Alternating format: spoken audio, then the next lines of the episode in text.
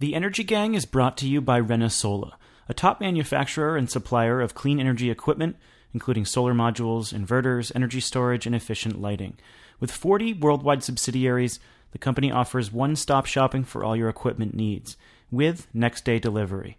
You can see the entire list of Renesola's offerings, available coast to coast, at renesola.us.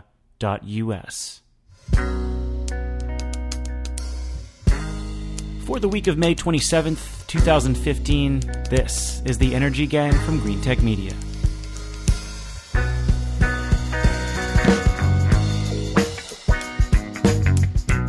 I'm Stephen Lacey in Washington, D.C. I'm a senior editor with Green Tech Media. Welcome all. This week, the gang is off. We are all traveling. So, in place of the regular podcast, we've got some supplemental content for you. In this episode, we feature a debate from our solar summit in Phoenix, Arizona last month. The motion Should regulated utilities be allowed to own and rate base residential solar? It is a very controversial issue, and that's the reason why we tried to grapple with it.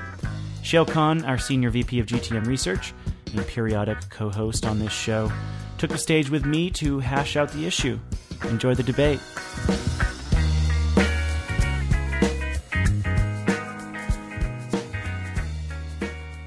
So, as Tom mentioned in the last session, many utilities are already invested in distributed generation through their unregulated arms. We're setting that aside. We're saying, should the utilities who are regulated monopolies in their own territories be allowed to own and rate base residential solar? And as you could see in one of the slides that I presented earlier, we've seen very little of this historically in the US. We've seen a little bit more on the commercial side. In the residential side, it's become a hot button issue largely because of Arizona, where we are here, where both uh, APS and TEP, two utilities here, have proposed and ultimately had approved scaled back programs to do exactly that own and rate base residential solar and earn their regulated rate of return. So it's happened just a couple of times so far, but we expect to see more utilities proposing it. We know utilities are thinking about it and would certainly like to do it. So the question is should we allow them to do it?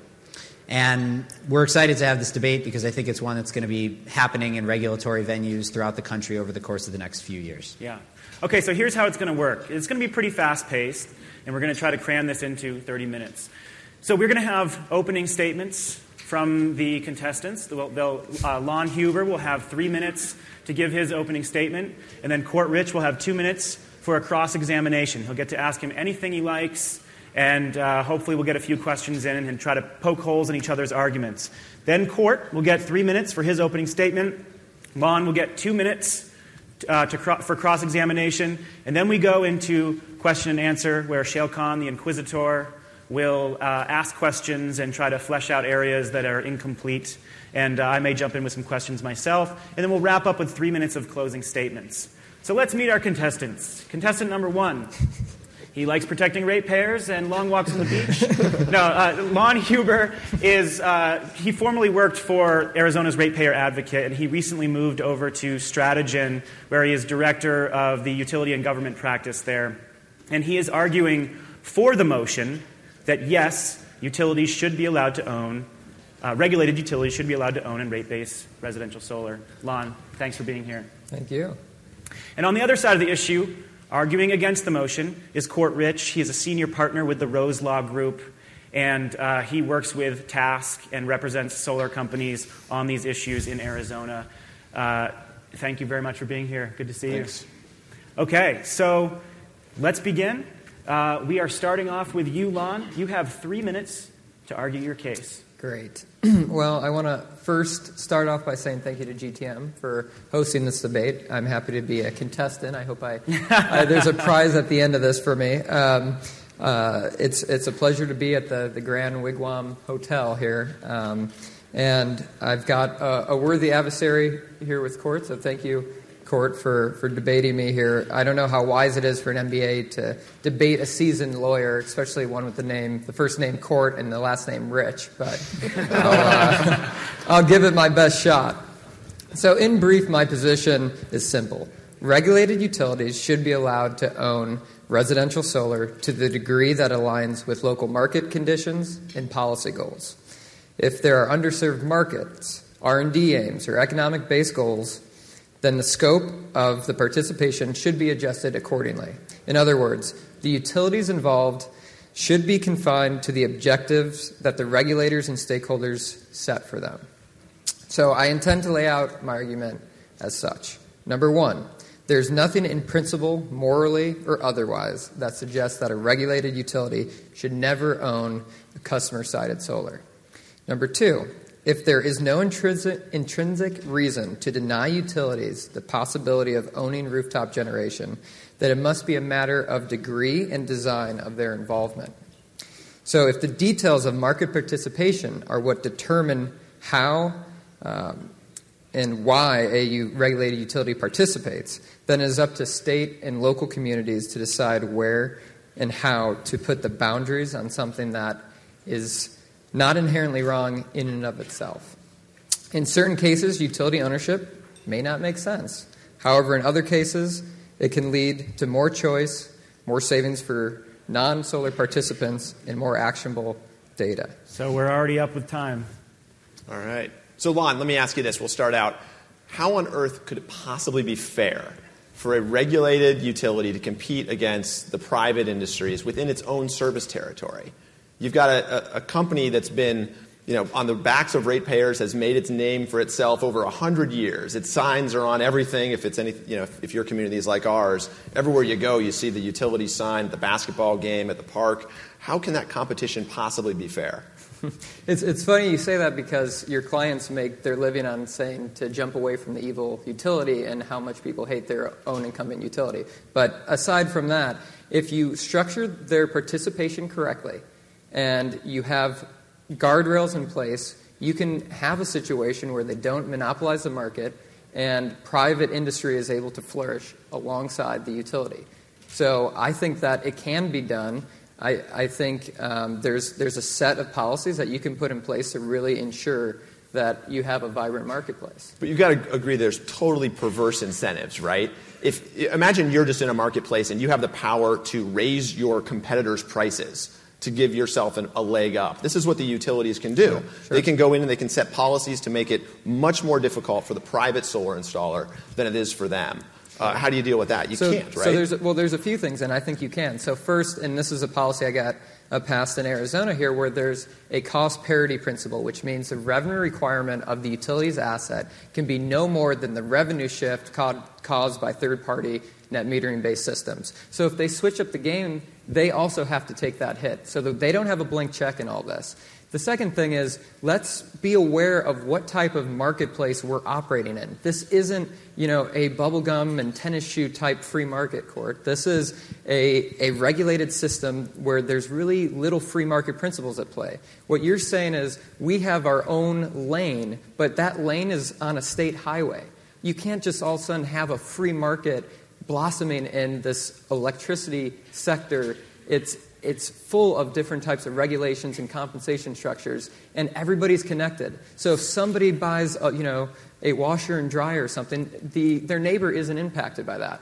But if somebody goes solar, there's some there's revenue shifts and there's different things that impact your neighbor. And in that sense, it's certainly not a free market. Well, if that washer... I'm going to have to cut off there. We had an issue with the timer, but the, t- the two minutes is up. And uh, Court, you get to argue your case for the next three minutes. Great. All right. So I brought a, a prop. I two minutes. Um, I, I, probably couldn't get up here. You know, my monopolist friend over here, Lon. I was going to bring like a I monocle and a top hat and stuff for him. But I brought you. You might be able to see it. Here's one of those little greenhouses from Monopoly. You can put it there, and and the wheelbarrow, which was always my favorite my favorite prop. So we'll put those there for you. Um, but I, I think what what we need to look at is, is how on earth, like, why would this possibly be a fair scenario? Like, why do we have utilities the way we have them today? Well, through time, it didn't make sense for a bunch of people to go out, a bunch of different companies, and build a giant power plant in the desert and hundreds of miles of utility uh, transmission lines and a distribution structure to get uh, power you know, to, to all of us and to, to provide reliable services. That made sense for people to protect that investment. It really had to be one or very few uh, people that companies that would provide that service.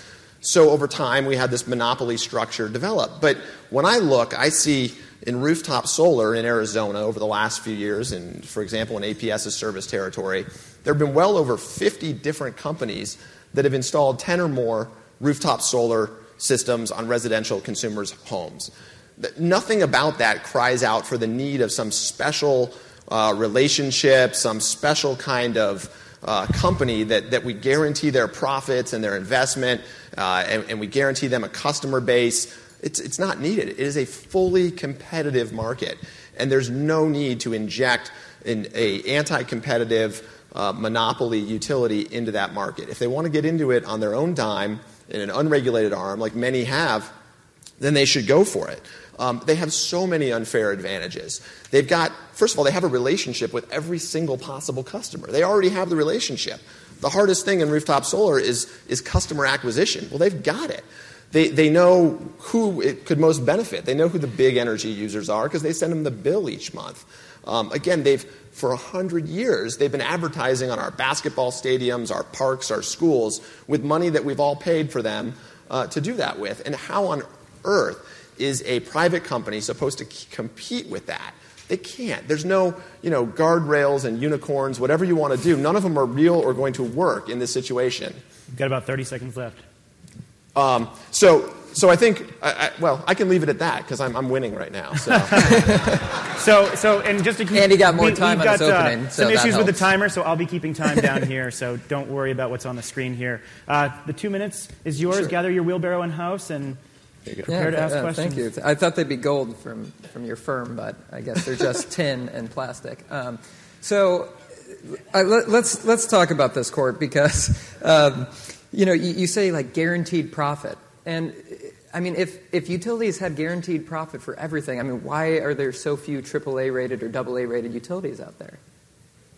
Are you arguing that they don't have a rate of return that's guaranteed by the government? That, that No, when you go but, through a rate case a process, the I opportunity to earn and guaranteed, regardless of anything, that it doesn't make sense to me. Like, so if Okay, you're a PPA do you know any provider- private companies that have that situation? So would you go to a PPA provider and would you say, oh, hey, you know, uh, would it be fine for regulators to say, well, you know what, we don't want your PPA anymore, just, you know, just go off, go off and, and you know, sell to someone else? Like, no, you, there has to be some market certainty in an electric industry. And so you have prudency checks.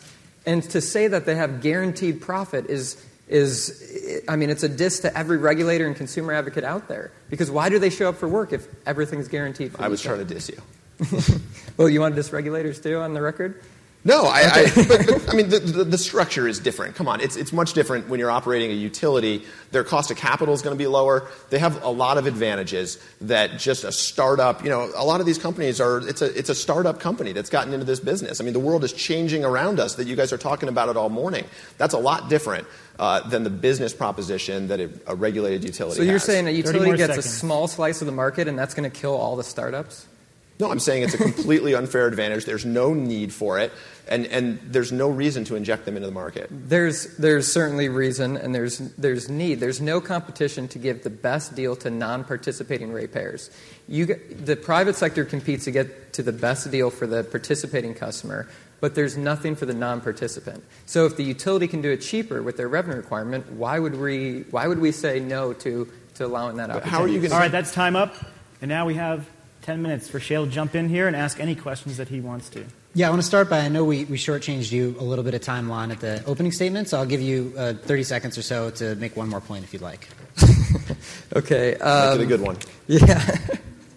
um, all right. Let me let me jump around. Uh, okay. So I, I think let me just go over some of the, the guardrails I think you can put in place to to make sure that there is a, a level playing field. So one that that cost parity principle.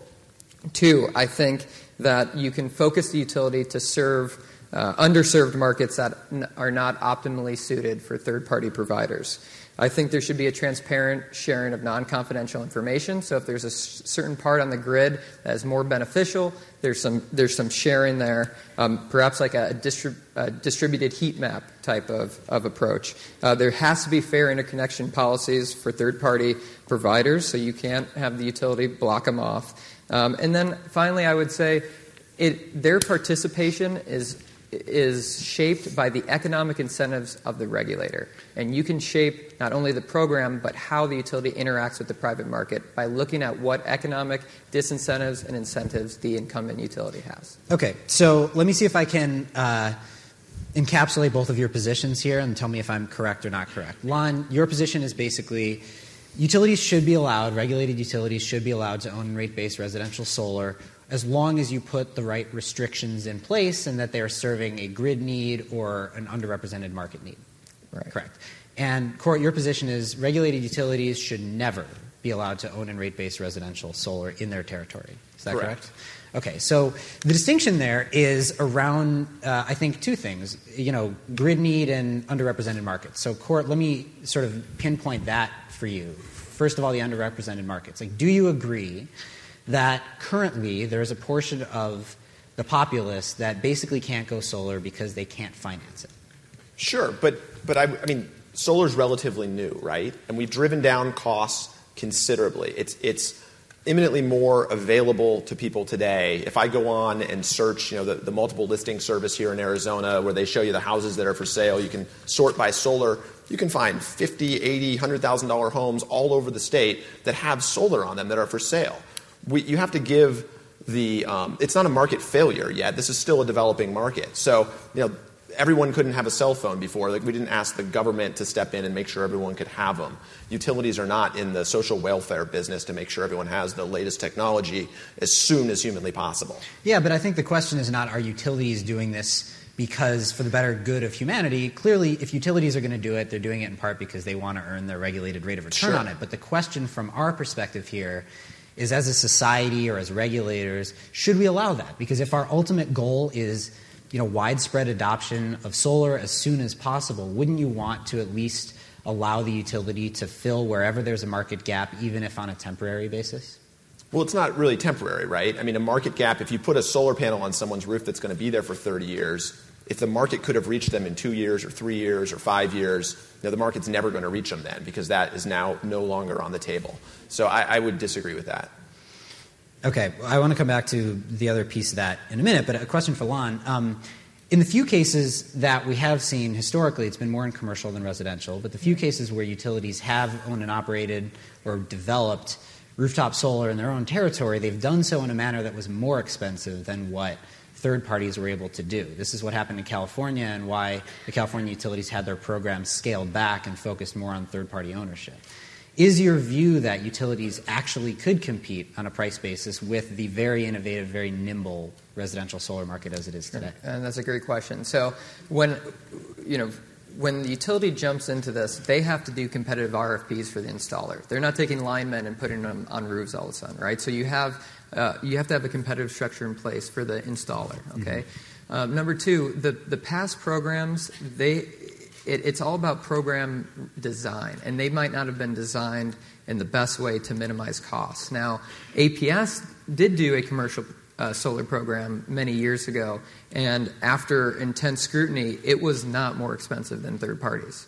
Um, so I want to just clear the record on that uh, point. I was deeply involved in that case, um, representing actually Court's side, believe it or not. So um, it, it can be done, um, and uh, I think if if they adhere to these principles and start thinking creatively and and maybe they have to make a few compromises that they normally wouldn't make in their traditional way of things but way of doing things but i think they can reach cost parity and maybe a little bit below. Now that solar's come down in price you might not need a 14 cent offset for a utility hmm. right? They might be able to deliver at 2 cents for non-participants Court, I'm interested to get your opinion on the same matter because though that is true, historically, utilities generally, though I guess not in every case, have, have ended up being more expensive. You're making an argument that utilities have an unfair advantage, so arguably they should be more competitive. Is your view that if you were to allow utilities to compete purely against third party service providers, at least in some parts of the market, say low income or something like that,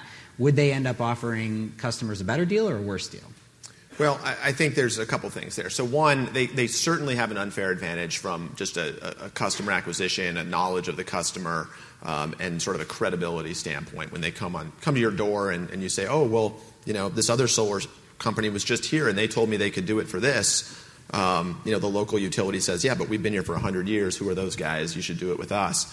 Um, but from a cost perspective, you know, I mean, utilities aren't famous for driving down costs, right? I mean, their goal is to have it cost more. Whereas my clients and companies that are out there competing with each other, their goal is to have it cost less. So, I mean, just from, from that standpoint, they may or may not be able to offer in unique circumstances something that, that is more or less competitive. In Arizona, we've seen um, the utilities are so interested in not having out of state solar providers, some of the largest and, and, most efficient in the country, get involved in the market that they actually excluded them from the ability to even participate. Not that they wanted to, because they felt the whole program was wrong, um, but they're, they're clearly not trying to deliver the best value to customers.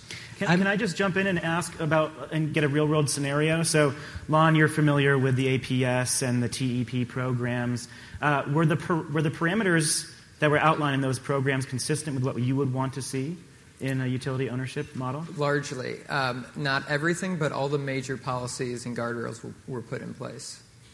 And so, um, is that why the, the ACC decided not to decline the program and allowed it to go forward, these pilot programs? That's my sense. You'd have to ask the yeah, commissioners yeah. actually voting on that. Well, in, in court, you, you talk about, I mean, you use cell phones as an analogy, and um, electricity is a fundamentally different product from cellular phones. We've designated electricity as a need. And if solar is an important piece of that electricity mix, why shouldn't utilities be able to serve that need and serve uh, underserviced, uh, low income communities and so forth? I mean, using the cell phone model doesn't seem to stack up with why with electricity, which is a fundamentally different product. Well, I wish, and I'm sure most of the people in this room wish that people needed solar on their rooftop, right? Like, the, we, but the reality is, you don't need it today. You just don't need it. I mean, you need power, and they're getting power.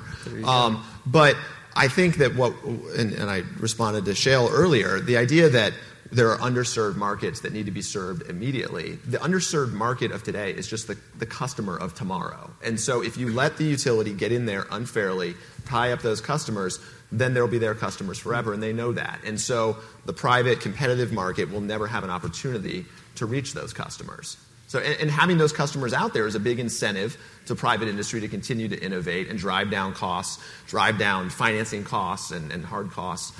Uh, and so I think you, you, need to have that out there for the good of the industry as a whole. Quote of the day people don't need solar. Love it. I said I wish they did, but you, you don't need to have it on your rooftop, do you? I mean, certainly a lot of people no, want it, and it makes financial sense. That'd be great for marketing material for your company. I'm interested uh, to. You don't need this. Uh, I'm interested to get a comparison from you, Court, uh, between utility energy efficiency programs and utility solar programs. So, utilities for a very long time have been mandated by their regulators to run energy efficiency programs that do ultimately compete against third party energy efficiency service providers. They don't own the assets. But apart from that, all the things that you're talking about with regard to fairness in the market seem to apply in my mind. So, are you opposed to utility energy efficiency programs as well, or do you see something different?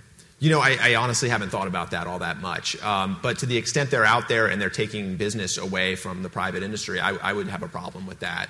Um, but I know there's certainly incentives that are involved that they use to allow private installers to, to go in and do more energy efficiency work and, and sort of use the public money through the through the utility. Um, but I, am not sure that the utilities in Arizona anyway are themselves going out and, and, and doing that work. No, but you have all across the country you have utility programs for energy efficiency. A lot of times they're subcontracted, but they are still similar to what you have in APS and TEP. The installation will be some subcontracted, but is still you know competing with somebody else who could offer the same weatherization service or, or whatever it might be. Uh, yeah, I mean, I would I would definitely think that's wrong.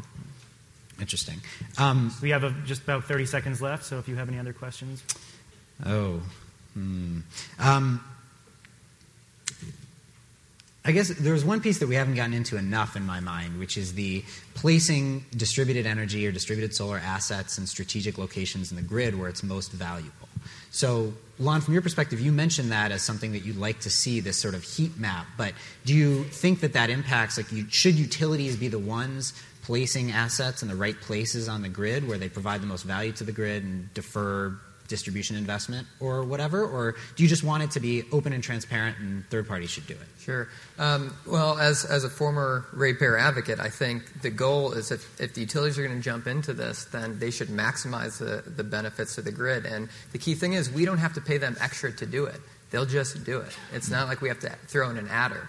Um, And, and so the reason why I brought that heat map example is saying, you know, to Court's argument, well, they've got all this data that they can harbor and, and they know who to reach out to. Well, I'm saying make some of that information transparent to all market players, while at the same time focusing the utility on best bang for the buck locations as well. Right. And Court, presumably you would be in favor of opening up the heat map as long as utilities then aren't the ones who go fill it. Sure, and, and if the policymakers desire to have you know more uh, a different style of location, or you know there's certain locations that they pick out and say we want to focus there, there's certainly policies uh, within rates or you know expedited permitting that kind of thing that can encourage the market to go in certain locations that are of best benefit to the grid. Great. All right, so I guess it's time for closing statements now. And Lon, you get Jeez. to go first, and Court will wrap up. This is this so is happening fast. Um, yeah, it's, it's a.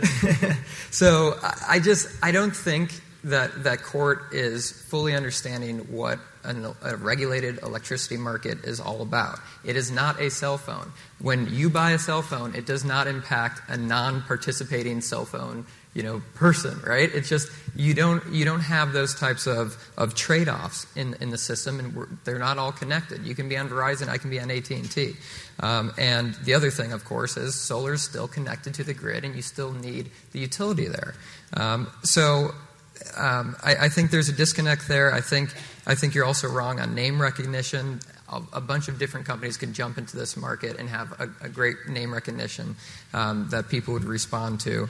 Um, uh, and so, let me conclude with with this: utilities play a fundamental role in providing affordable, reliable electric service uh, to America. Many are publicly traded with profit motives.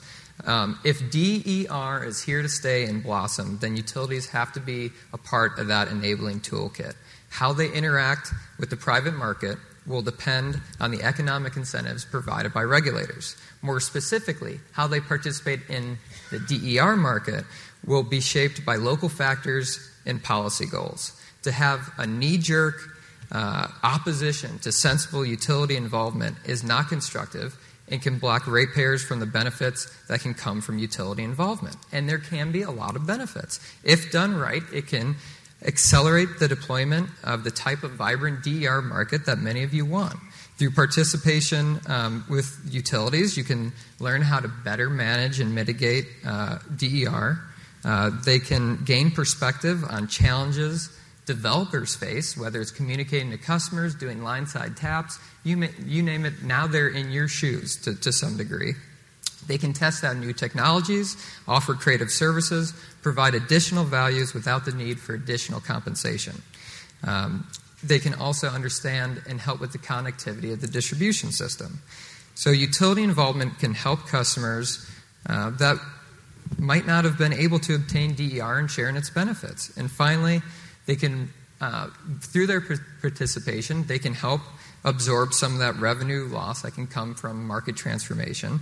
And they can do that while, part- while providing a deal to non solar participants, which is a key party that we, we neglect a lot of times. So, in the end, it's about balance, and Court can go and refute that. Excellent. Court?